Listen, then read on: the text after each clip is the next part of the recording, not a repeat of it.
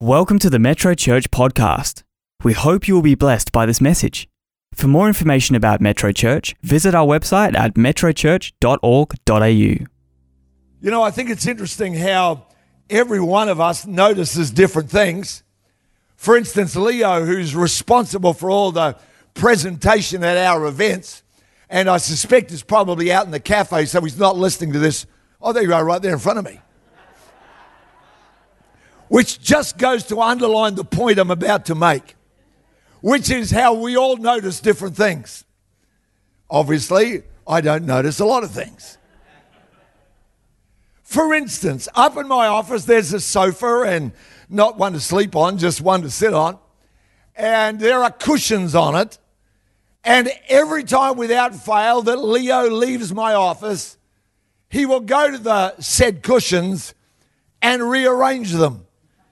He will do that thing that interior designers do. They hit the middle of the cushion. I have no idea why. Uh, I don't know what happens to cushions after. Do they just have a life of their own and pop back out? I don't know. But Leo does that and he says to me every single time, Is that okay? And I have to remind Leo that I don't even notice that they're there. If you were to ask me what color are they, he will tell you the specific Pantone uh, tint that they are from. I go, I think some of them are green. I don't know what the other colors are. I really don't. Ask me how many there are. I haven't got a clue. I just don't notice stuff like that. It's funny though, isn't it? How we all are wired differently. How there are things that you see that others don't see, and there's things they see that you would never pick up on. Some of you here are brilliant at picking up on the cues of how somebody else is feeling. Instead of just walking past them, you stop for that second to say, How are you doing? Because you notice stuff like that. Others of us can be so task orientated, we're walking past the needy and maybe not even noticing what's going on. And so when it comes to the cross and the Savior on it, obviously the Savior on the cross ought to be our focus.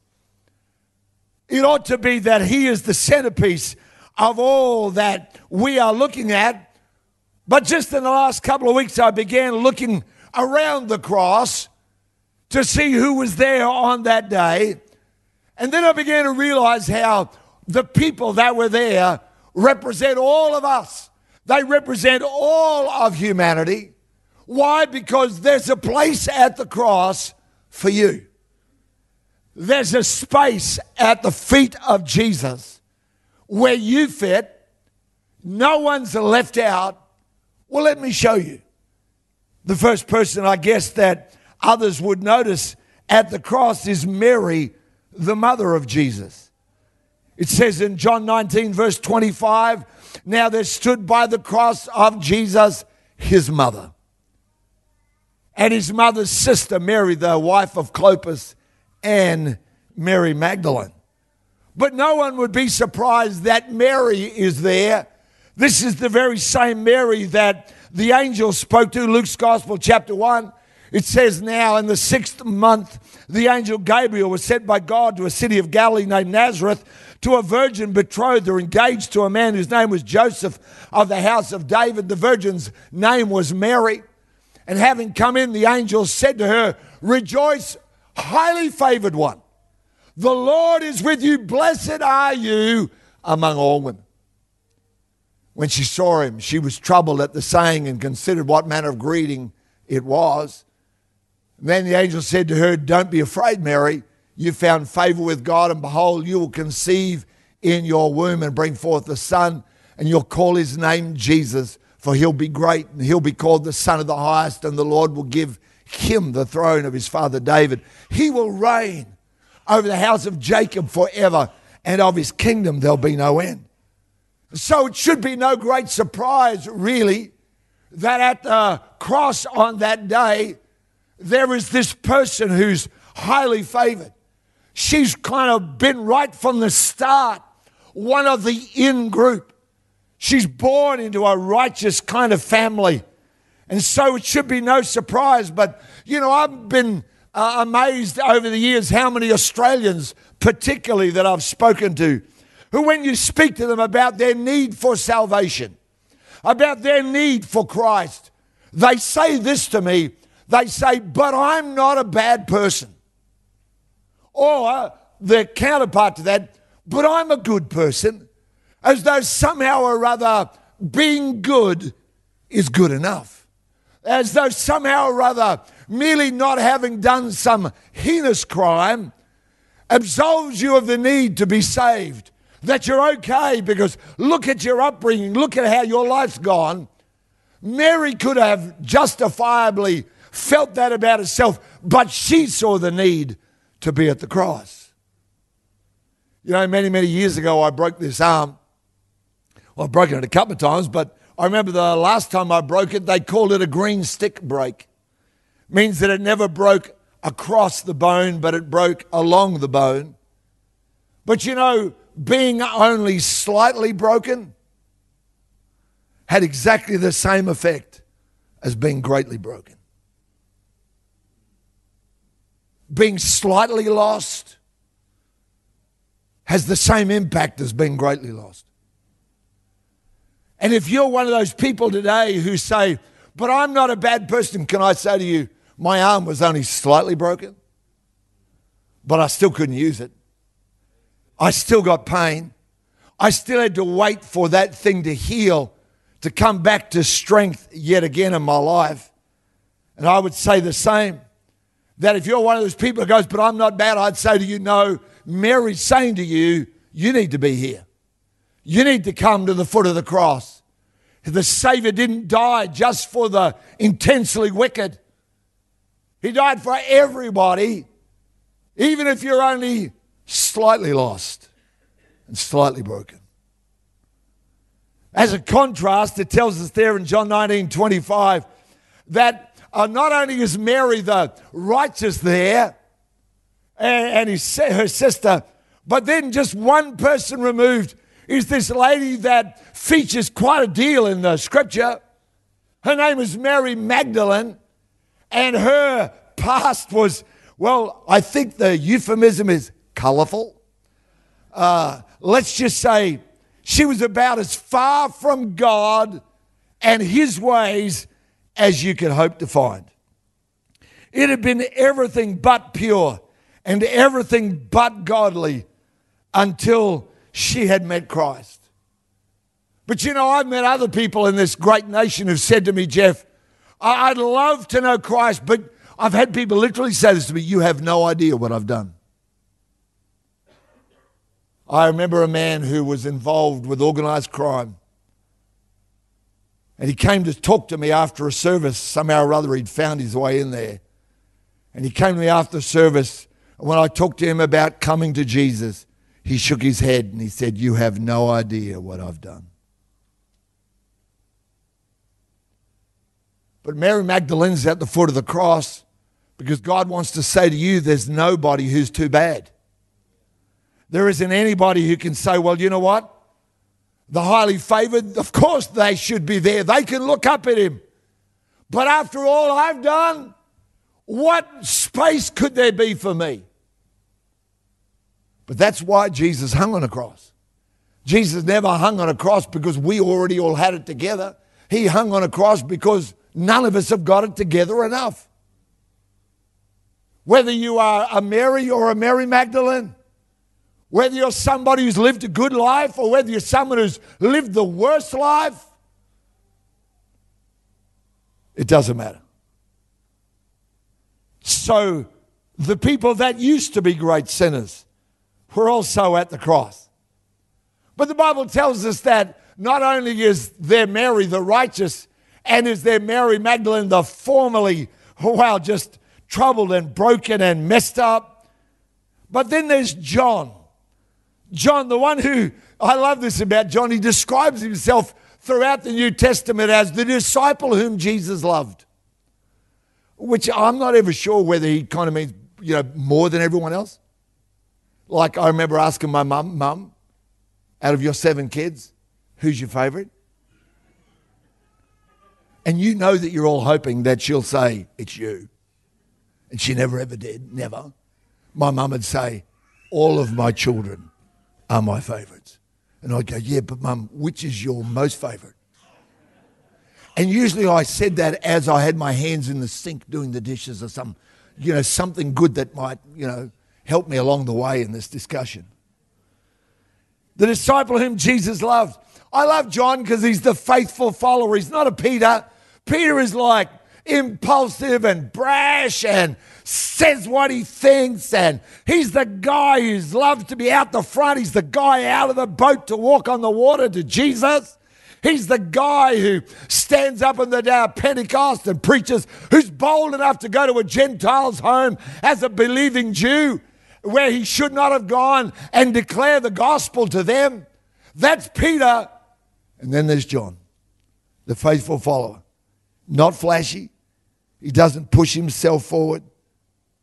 John 19, verse 26 says, When Jesus therefore saw his mother and the disciple whom he loved standing by, he said to his mother, Woman, behold your son. Then he said to the disciple, Behold your mother. And from that hour, the disciple took her into his own home. And you get a feel about what this guy, this is a people person. This is somebody, they're not about how much applause they get. They care about the ones that are round about them. And here is this very faithful one. A guy who's more often in the background. The one who doesn't even say his own name. He describes himself as the one whom Jesus loved. And I think there's a lot of people in our world who, when you begin to talk to them about the plans God has for their life, their first thought is, but who am I? Oh, I'm nobody special. I mean, raise your hand if that's the way you feel, because I'll put my hand up. I feel like that all the time. Who am I? And yet, here's the reality that God doesn't always pick the obvious. He doesn't always choose the smartest, the, the cleverest, the most handsome, or whatever. Sometimes He picks people like that are the shyest. Sometimes he picks those who, who are absolutely convinced that they don't really, they might make it into the fringes, but that's about as far as it will ever get for them. And yet, this guy is the kind of person you want to be your friend, don't you? Not flashy, but he's faithful. I think the most underrated virtue in a human life is faithfulness people that are dependable. They're just there. And that's this guy, John. He's at the cross. Where are the other disciples? Well, who knows? Peter has run off in shame.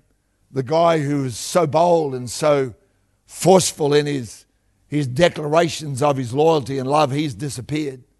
And here's this one guy, Mary the righteous, Mary Magdalene, that used to be troubled. And then there's John the faithful. But let me go just a little bit wider because it's not just people that have walked with Jesus. If you look a little bit further over, there's a Roman centurion. And the Roman centurion is, he's a complete outsider. He hasn't grown up with faith, far from it.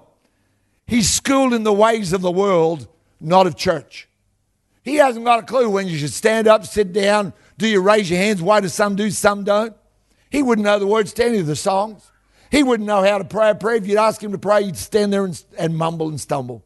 He hasn't got a clue. Everybody else would look at him and say, What on earth is he doing here? But listen to him. Mark 15, verse 37. Then Jesus uttered another loud cry and breathed his last, and the curtain in the sanctuary of the temple was torn in two from top to bottom. Not bottom to top like a human would tear it, but from top to bottom because God was saying, There's a way in for all of you. When the Roman officer who stood facing him saw how he had died, he said, This man truly was the Son of God. The outsider, he's at the cross. Some of the people that have grown up in church will be reaching to people that have never known. I have shared Christ with people from China who, when I said the name of Jesus to them, through two interpreters, by the way. It was a very slow conversation. But I had to start so far back because they hadn't grown up with any, they did not know any history of Jesus. And I had to start by telling them really about us and about our brokenness. They were familiar with that. Our sinfulness, they knew about that. And then I began to talk about what on earth the answer to that could be. And began to tell them about someone they'd never heard of called Jesus. That's like this Roman centurion. He's an outsider. I know so many people who feel like they're outsiders to God. You invite them to church and they go, no, no, no, no, that's not my scene. That's not for me. No, no, no, no, no. I've had people say to me, if I walked in, the roof would cave in. And I always say to them, do you know what? We've had it particularly strengthened just for you.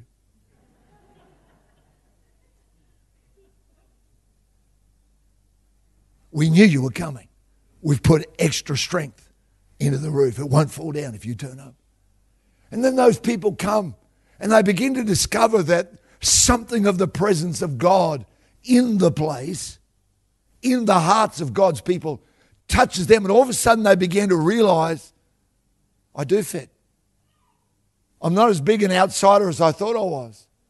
And I think about this man who's one of the overlords, one of the occupying forces one of the ones who really he he he stood there and told them when to put the nails in. Start now.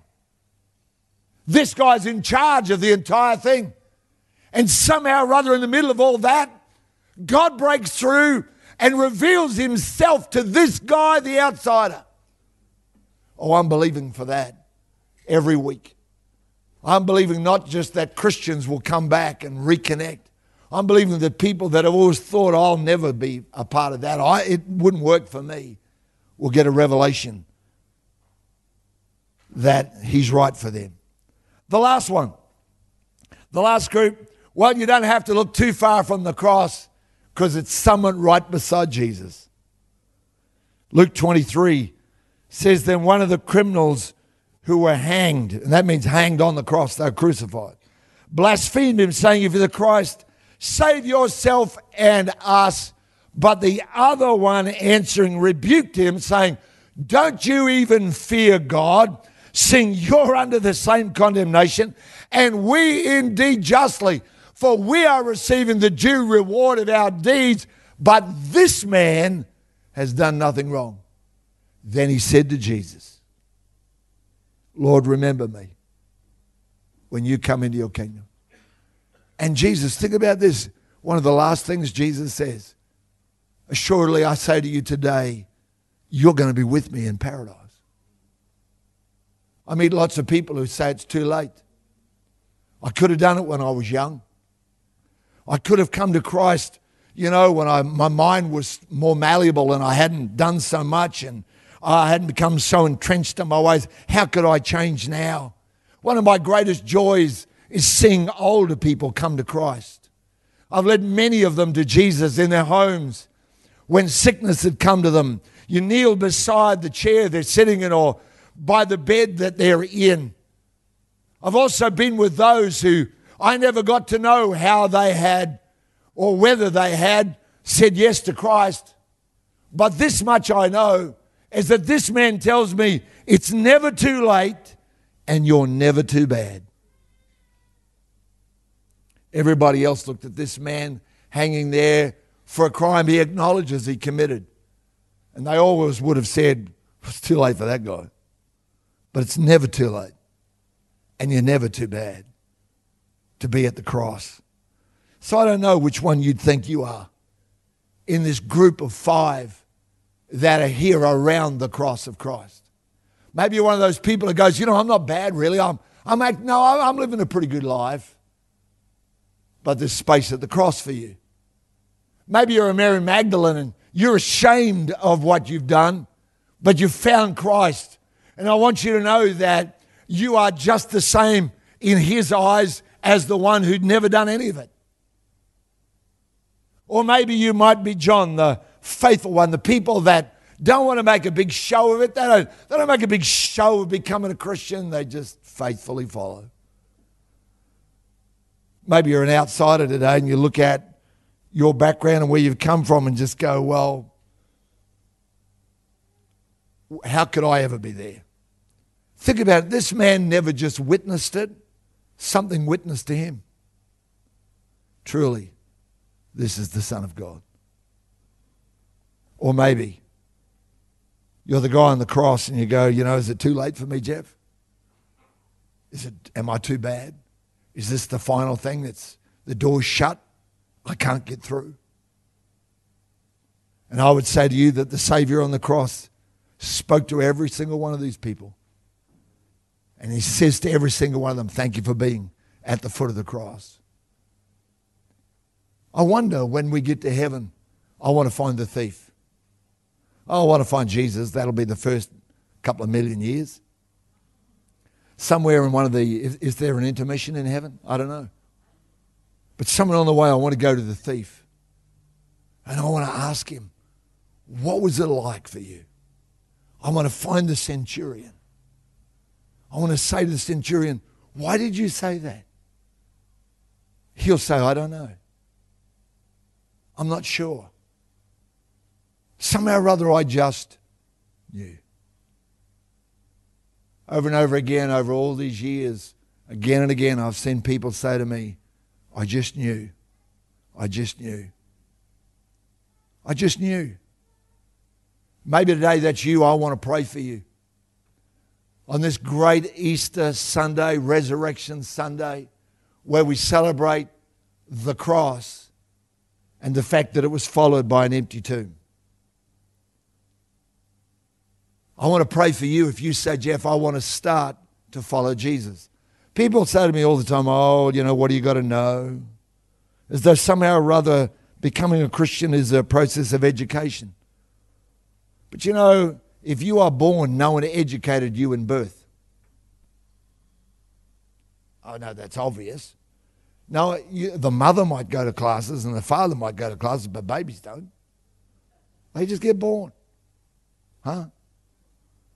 You know what it's like when you get born again?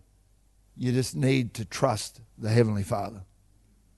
So I want to pray with you. If you want to say yes to Jesus, I know many of you will. You want to say yes to Jesus. And some of you right now, there's this little twinge in your mind going, yeah, but what if? And I'd say, look past that and trust the Savior. Come on, let's pray. Heavenly Father, thank you for every person that's a part of this service, either now or even in the days to come when they listen to it and watch it and are a part of it again. Oh God, I'm so grateful that salvation is what you did, not what we do. I'm so grateful, Lord, that it started in your heart before it ever reached ours.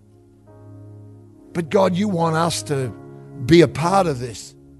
You're not asking for the forced or the obliged, you're asking for the willing.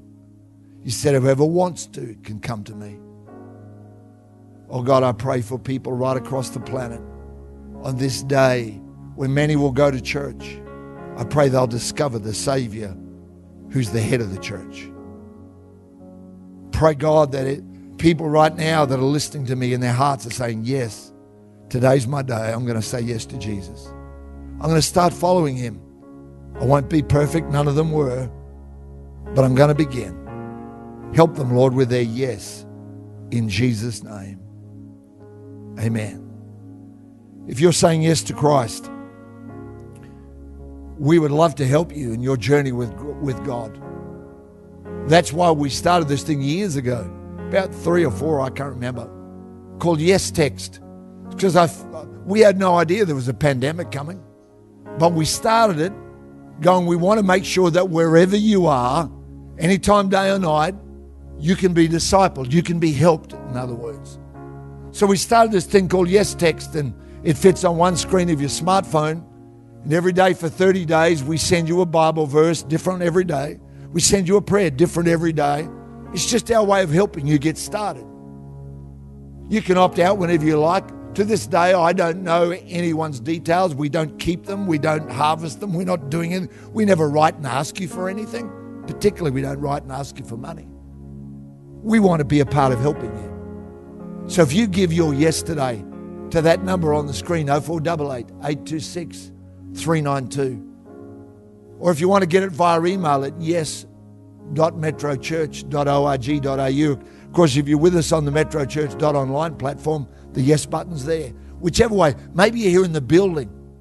Go to the Connect Hub, we call it. Just go there and say, Would you help me get started? That's all you got to say. Help me get started. They'll help you. I know it'll be the beginning of the greatest journey of your life. He's certainly faithful. He's certainly done amazing things. Doesn't mean you won't have troubles or challenges. It does mean that He'll be with you in them all the way through. In Jesus' name. Father, help those people that are saying yes right now. Wherever they are, people are sending in their yes. Thank you, Lord, for them. Lord, I don't know who they are, but you do. I don't know what they need, but you do. Help them today, Lord, in Jesus' name. Amen. Amen. We're going to share communion together today as the, final part of this service. And again, thank you so much for being a part of it. Take this message. Don't ever look at someone around about you and go, well, they, uh, they don't look like someone who'd be interested in Jesus because the Roman centurion didn't look like he was. The thief on the cross definitely didn't look like he was.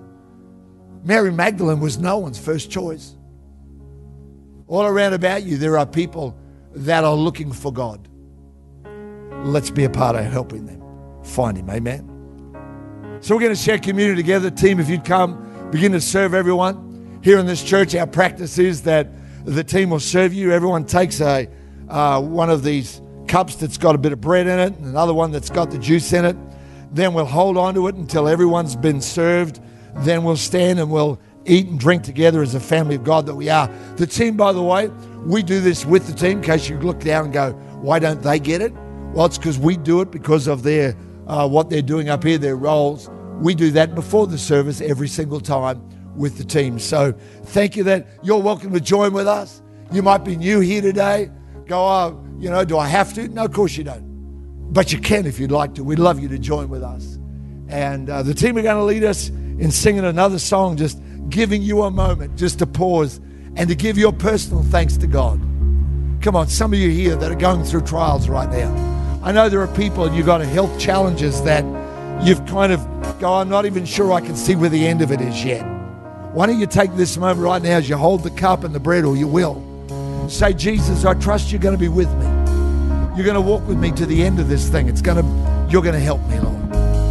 Come on. Let's pray. Thank you.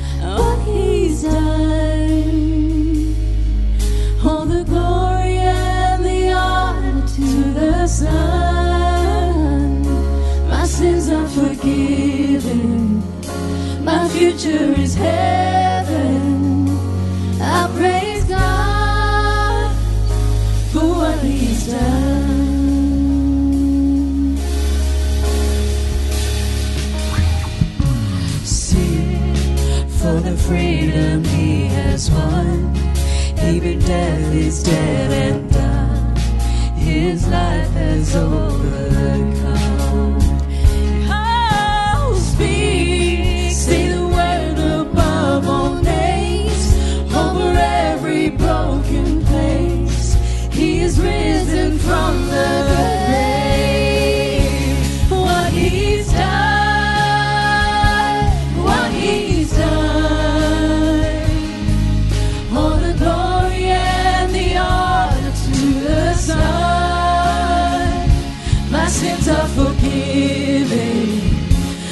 future is heaven. I praise God for what He's done.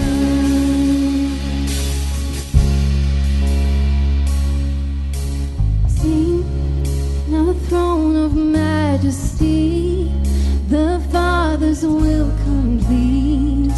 He reigns in victory.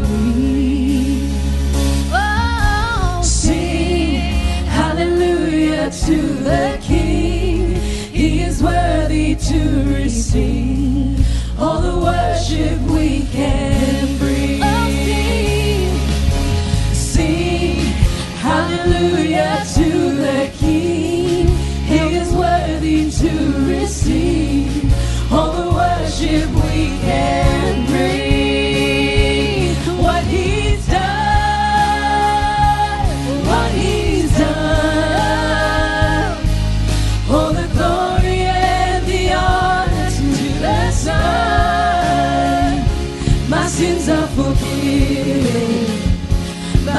Future is heaven. I praise God for what He's done. What He's done. What He's done. Come on, let's stand together. Come on, let's stand and sing it. All the glory and the honor to the Son. My sins are forgiven. My future is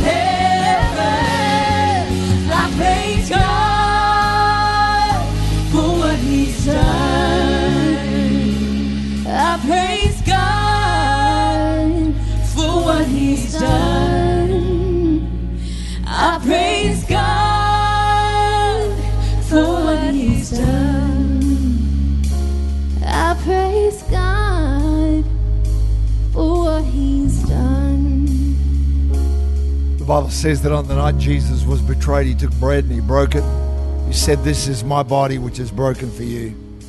Take and eat all of this in remembrance of me. In the same manner, he took the cup. Said, This is my blood which is shed for many. We celebrate this today as believers. Maybe even as a new believer, you're taking it today for the first time in your life. Thank you for those online. You're taking it at home or wherever you are. But can I say to you that Jesus never died on the cross just for those that will be in church today? The Bible says he died, his death was for the entire world. No one left out. No country, no language, no tribe, no culture, no background, no time. Every single person can come. Nobody's too far away. No one's too close. No one's too good. No one's too bad. It's for everybody that He's done. I'm going to ask the team to sing it again while we eat and drink.